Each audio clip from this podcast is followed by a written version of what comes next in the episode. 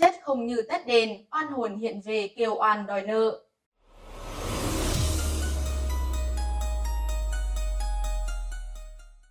Nhiều người có quan niệm rằng chết là hết và người chết như ngọn đèn đã tắt.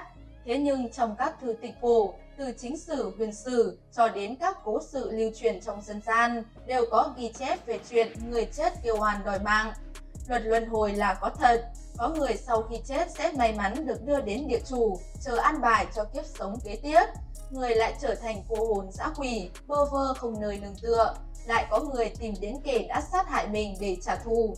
Sau đây, Thế giới tâm linh sẽ cùng bạn tìm hiểu câu chuyện báo thù của một oan hồn để làm rõ vấn đề trên.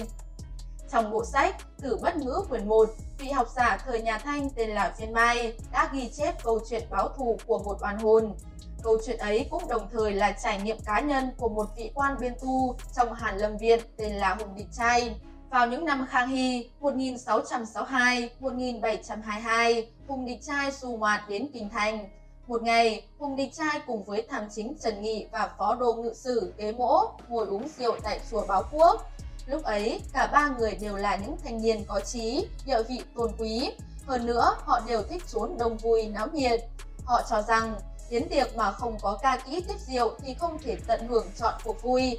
Vậy nên, họ liền phái người đi mời một nữ phù đến hát ương ca, một loại hình vũ đạo dân gian, để tăng thêm tiểu hứng. Sau khi hát xong khúc đầu tiên, nữ vu bỗng nhiên thấy bụng dưới trướng lên, trong người nôn nao khó chịu. Cô bền rời khỏi bàn tiệc để đến dưới bức tường bỏ hoang của ngôi chùa. Một lúc sau, nữ vu quay lại, hai mắt cô trợn lên trừng trừng. Trước mặt ba người thì quỳ xuống rồi kêu lớn. Tôi là Phương Nhị, người dân Tây. Vào ngày ấy, tháng ấy, năm ấy, chủ quán Triệu Tam vì mưu đồ cướp đoạt tiền tài mà đã giết tôi, rồi chôn xác dưới trần tường của chùa Báo Quốc. Cầu xin bà vị trưởng quan hãy minh oan cho tôi. Ba người sừng sững một lúc rồi kinh hãi nhìn nhau, không ai dám nói lời nào. Cuối cùng, Hùng Địch Trai lên tiếng. Đây là sự việc do quan tỷ phường phụ trách, không phải là điều mà chúng tôi có thể quản được. Nữ phù nói, vị quan ty phường đang nhậm chức hiện nay là Du Công. Tôi biết ngài ấy có giao tình với Hùng Lão Gia đây. Xin Hùng Lão Gia hãy truyền lời của tôi, thỉnh cầu Du Công đào tử thi lên khám nghiệm. Chỉ cần như vậy là tôi đã vô cùng mãn nguyện rồi. Hùng Địch trai hỏi, đây là vụ án nghiêm trọng, nếu chỉ nói xuông mà không có chứng cớ thì sao có thể được? Nữ phù đáp, Thảo lý thì tôi phải đích thân đến báo quan tương thuần lại nỗi oan của mình. Chỉ có điều là thân thể tôi đã thối sữa, phải mượn miệng người sống để nói ra. Vậy xin các vị lão già hãy thay tôi định liệu, tôi vô cùng biết ơn. Nói xong, nữ vu liền ngã lăn ra đất. Đến khi tỉnh dậy, cô ngơ ngác nhìn xung quanh, mơ hồ không biết đã xảy ra chuyện gì. Ba người cùng ngồi bàn bạc với nhau và thảo luận một hồi lâu. Họ nói, làm sao chúng ta có thể thay oan hồn khiếu nại đây? Dẫu có kêu oan thì cũng chẳng ai tin. Hay là ngày mai, chúng ta hãy mời ngài su công đến đây uống rượu. Tới lúc ấy hãy gọi nữ vu ra đối chất. Như thế chẳng phải sẽ làm rõ được chân tướng hay sao? Hôm sau, ba người mời vị quan tỳ phường đến chùa báo quốc để uống rượu. Sau khi báo cáo duyên cớ, họ lại gọi nữ vù đến.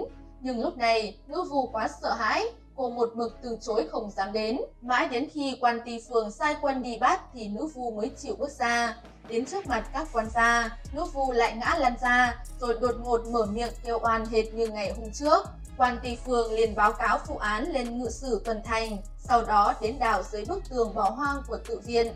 Quả nhiên dưới bức tường có một bộ xương trắng, trên cổ vẫn còn hẳn rõ vết thương. Quan tỳ phường sai người dò hỏi cư dân trong vùng, họ kể lại. Trước kia có một quán trọ nằm ngay sát vách tường của ngôi chùa này. Chủ quán trọ là người phủ Tế Nam, Sơn Đông, tên là Triệu Tam. Năm ấy không rõ lý do gì mà Triệu Tam lại đóng cửa bỏ quán trọ rồi trở về quê nhà ở Sơn Đông. Sau đó, quan ty phường liền phát công văn đến phủ Tế Nam, điều tra ra quả nhiên có một người tên là Triệu Tam. Đúng vào ngày công văn tới nơi, Triệu Tam bỗng hét lên một tiếng rồi tắt thở mà chết. Người ta vẫn nói, oan có đầu, nợ có chủ, nợ đã mắc thì phải hoàn trả, thiện ác đều có báo ứng. Câu chuyện trên là một điển hình chứng minh cho điều này.